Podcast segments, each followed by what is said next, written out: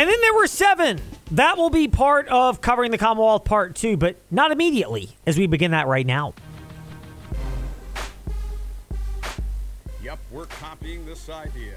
Covering the Commonwealth. A look at the locally interesting teams and stories from the experts who cover them. Let's start with JMU. With Shane Mettlen of the Harrisonburg Daily News Record. Shane, Bob Chesney, the guy, he gets the call and answers and accepts it from the JMU Athletic Department to be their new head football coach from Holy Cross. So that flight tracker work you did a few weeks ago paying off. First of all, you've got to feel infinitely satisfied that all of your efforts following flight tracker at least led to the eventual conclusion of the head coach. Yeah, yeah. The, the, the flight tracker ended up pointing us in the right direction, which which uh, it's glad it's good we weren't wasting our time the entire time. No, it definitely uh, you definitely were not, and that's a positive for you. Uh, meanwhile, the Dukes themselves, they would certainly feel they're not wasting their time. Was this the best they could reasonably have hoped for? A guy who's had a lot of success winning, but not necessarily at the 1A FBS level.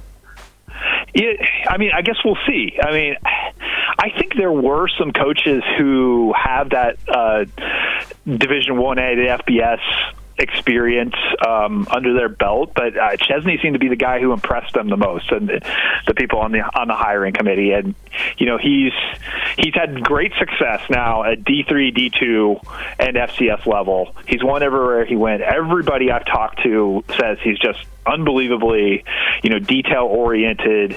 Um, that he's probably been preparing for this job, uh, you know, ever since he got out of college. So you know, the people who know him don't seem to be too concerned that he will be able to continue to have success as he moves up level to level. Um, but you know, it, it's always a kind of wait and see type of situation. You know, there's been people who we've thought were were sure things, and then they're not. So, you know, we'll learn more and more about Bob Chesney in the months to come.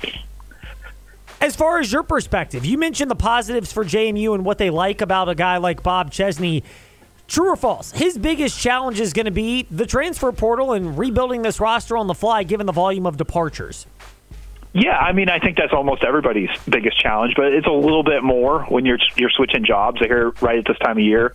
Uh, you know, I, I saw somebody kind of you know sum it up the other day, saying, you know, only in college football do you have the postseason and the off season going on at the exact same time, and you know that that's a huge challenge for you know a program that's getting ready for their first bowl game, has a brand new coach, has players who are in the transfer portal but are still going to play in the bowl game and they're recruiting those guys and they're deciding which high school players that are committed that they still want to recruit and wh- what direction they want to go with everybody who's you know still somewhat associated with the program. So it it's a lot to sort out here in the next couple weeks, and that that's going to be a huge challenge for for Chesney. I mean, even if you are as detail oriented as everybody um, says, there's a lot of moving parts that aren't necessarily in your control.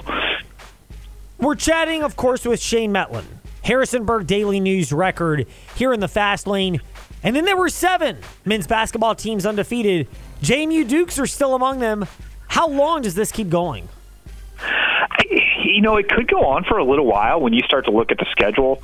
I mean, there's always weird things that happen this time of year. I, mean, JMU lost a game right before Christmas last year against probably the worst team on their schedule when they went to uh, to Coppin State. So, so who knows? You know, but you look at their upcoming games. You know, before before Christmas, they go to Hampton. That's you know a team that's you know really far down the ranks as far as you know KenPom net rankings, things like that. Then you have a couple MEAC teams in Coppin State at home, and you go you go to uh, Morgan State. Those are games that this JMU team really should win, and they shouldn't really even be challenged that much in those games. And then we're talking about you know starting conference play right before New Year's. I, it could go on a little while. It, if they play to their capabilities, this team could go on a pretty long winning streak to start the season. Shane, thank you for your time in the fast lane, projecting plenty of optimism, even with some of it needing to be proven for JMU football and men's basketball. We appreciate your time. We're always optimistic you'll bring it. Shane, we look forward to chatting again next week. All right, thanks.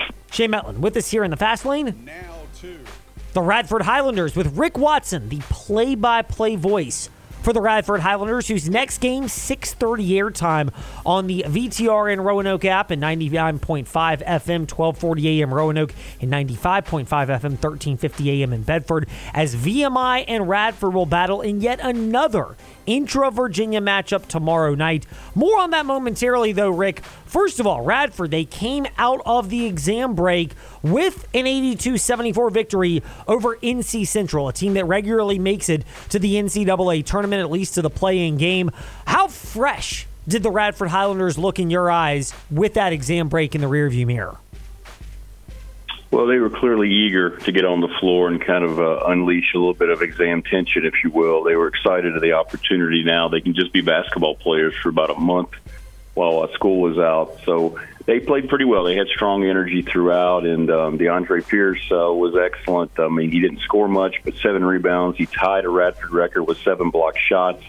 So there were some good things that happened on the career field than just usual scoring and winning games that way. It was uh, what they did, the little areas that I know Coach Nichols has been looking at that they came out of the break and were very sharp with. You mentioned those elements to Radford and how they were sharp coming out of the break. And this is, I mean, you get teams like NC Central where it was four and seven entering the game, and it's hard to get a gauge because they're trying to get whatever they can on their schedule, and sometimes it's more challenging. But you mentioned all the areas. How much has the depth impressed you so far for Radford, particularly the ability to go eight to nine deep and have a lot of versatility in that? Yeah, it's something that I know Coach has been trying to recruit for here in year number three. It was one of his goals to be able to say, okay, well, if you're not defending the way I need you to, that I can take you out and you can observe for a little while. We're not going to have a huge drop off, or if there's foul trouble. The backcourt depth has really been superb so far through the first 11 games. We're trying to get everybody healthy there in the front court, and once that happens, I think you're going to see the big compliment from the guys down low with what the guards have been providing so far this year. Rick Watson, play by play voice, Radford Highlanders, with us here in the fast lane. Rick, series with VMI is even up at 22 apiece. How much, though, should Radford expect to be able to pull ahead given the newness on this VMI roster that they'll be facing? Yeah, I mean, there's uh, so many freshmen there for Coach Wilson. You know, he got hit pretty hard by the portal, and it's tough. I mean, he knew that going in, talking with him about that job. It's just uh, it's a tough place, as you know, to recruit to and to get guys to commit to now with the portal. They have just two years to decide whether they're going to leave or they're going to commit to the military service. So He's done a nice job though of restocking the cupboard, and they're going through it right now with um, you know their non-conference schedule, trying to get as much experience out of those young guys as they can for the Southern Conference. But uh, you're right; it, it's a great rivalry. I wish it was one of those games that we could play every year. It's a convenient trip for both schools. And when they were in the Big South with Radford, it became a nice little rivalry. The Highlanders won the Big South Championship in 2009 over uh, a very good VMI team. So it's nice to see them back on the schedule, no doubt about it. Rick, thank you for your time. We'll be listening for the call 6:30 p.m. Tuesday night on the VTRN Roanoke app and across the Virginia Talk Radio Network. All right, thanks guys, appreciate it. Rick Watson with us here in the fast lane. Last but not least, or maybe least. That professional football team in Landover, Maryland, as we discuss them now on W226 PG Timberlake, WVGMA in Lynchburg, WMNA, Gretna, Danville, Southside. And the news coming down today linebacker Jamin Davis placed on injured reserve, meaning his season is over unless there's some miracle that comes in for the Washington Commanders and they somehow get into the playoffs, which I'm not holding my breath on that one. Candy Waller of Seawall Sports and Entertainment is with us now. Seawall, how likely are we to start seeing more of this with the Commanders as we see with other teams whose playoff aspirations have grown faint? And that is when players are dealing with injuries, sometimes management will shelve them and protect the overall asset, even if it makes it even more challenging for the coaching staff to win games. I think we'll absolutely see a bit more of this. Um, I was anticipating um, Coach Rivera maybe sharing a little bit more about Emmanuel Forbes with his elbow injury, but it sounds like he could potentially come back. Um, he mentioned that Ricky Stromberg also had had surgery, you know, and he's going to be out for the season. He will not be coming back. So I think over the next four weeks, there will for certain be more of you know, season ending, you know, surgeries and, and the like for sure. You're expecting that. Meanwhile, for this team, the Washington Commanders, they come out of the bye week and they get ready for a trip to the resurgent and resilient LA Rams. How much do you expect this Rams team to resemble the one that gave Baltimore all they could handle in that overtime thriller that the Ravens ultimately won yesterday? I think we'll we'll definitely see a very strong um, LA Rams team because of their overtime loss to the Baltimore Ravens. I mean, they were they were right there, and you know it came down to a punt return for a touchdown. So I think this Rams team is definitely in the playoff hunt. As uh, Coach Rivera called it today, they're playing. They are definitely playing for their playoff lives right now. So they're going to come out strong and aggressive against the Commanders. I'm anticipating on Sunday. Most people do anticipate that. We don't anticipate the work is going to be great. We know it's going to be great. From Candy Waller of Seawall Sports and Entertainment. Seawall, last one for you. And we're going to kind of pick your expertise here because you're also one who covers for Sports Illustrated and Bowie TV, the Washington Wizards. But there is a ton of movement going on with Monumental Sports and Entertainment, the Lerner Property Group, uh, including looking in the Commonwealth of Virginia for possible relocation, as well as sniffing around the Washington Nationals and purchasing there. Is all this tied together? Is this something that you anticipate coming together, both of these, or is one more likely than the other? I think Ted Leonsis is strongly considering moving his teams.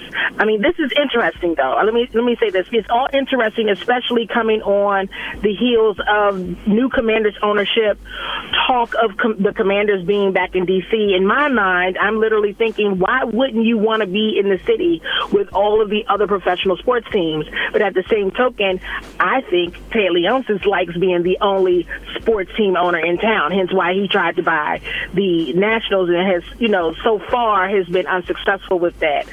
So a new location, um, I think just because he want, he wants his own space. He, he wants to be the king of the sports, I think. Um, so this will be interesting and very likely to happen, quite frankly. So there's a high probability, according to Seawall, that there could be a move coming, not out of the full DC area, but out of DC proper for the Wizards and oh, Capitals, which are part of Monumental Sports and Entertainment. Candy Waller, Seawall Sports, and Seawall SC are the ways to connect with her on the social. Seawall Sports on Instagram and CEO Seawall and Seawall SC on Twitter. Candy, thank you for your time as always in the fast lane and going a little bit off the path of the Commanders to more broader DC sports topics.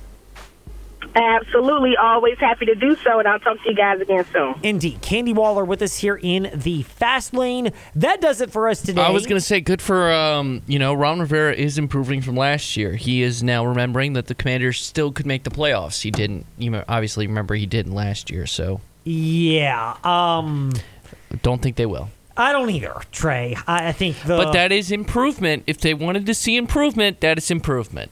I, right? I, I, I, you're very much on on point, Trey. It's it's a low bar and expectation, but here it is. By the way, we'll opine more on the breaking news because this is a shocker, Trey. Tomorrow in the fast lane.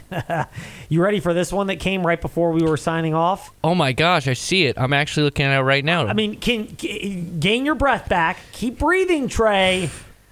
Future New England Patriot Drake Maye is declared for the NFL draft. Yes. And yes, I do mean that because they will have the number either the number two or number three pick, and based off of perfect deduction, number one will be Caleb Williams, whoever gets the whether the Bears trade it or keep it. Number two will probably be the Cardinals with Marvin Harrison Jr., and then number three, New England with this guy, Yes. unless they trade to one. I I mean, in some order, yes. More on that later, though. In the meantime, we're off today. We're back tomorrow afternoon on the CBS Sports Radio Lynchburg app.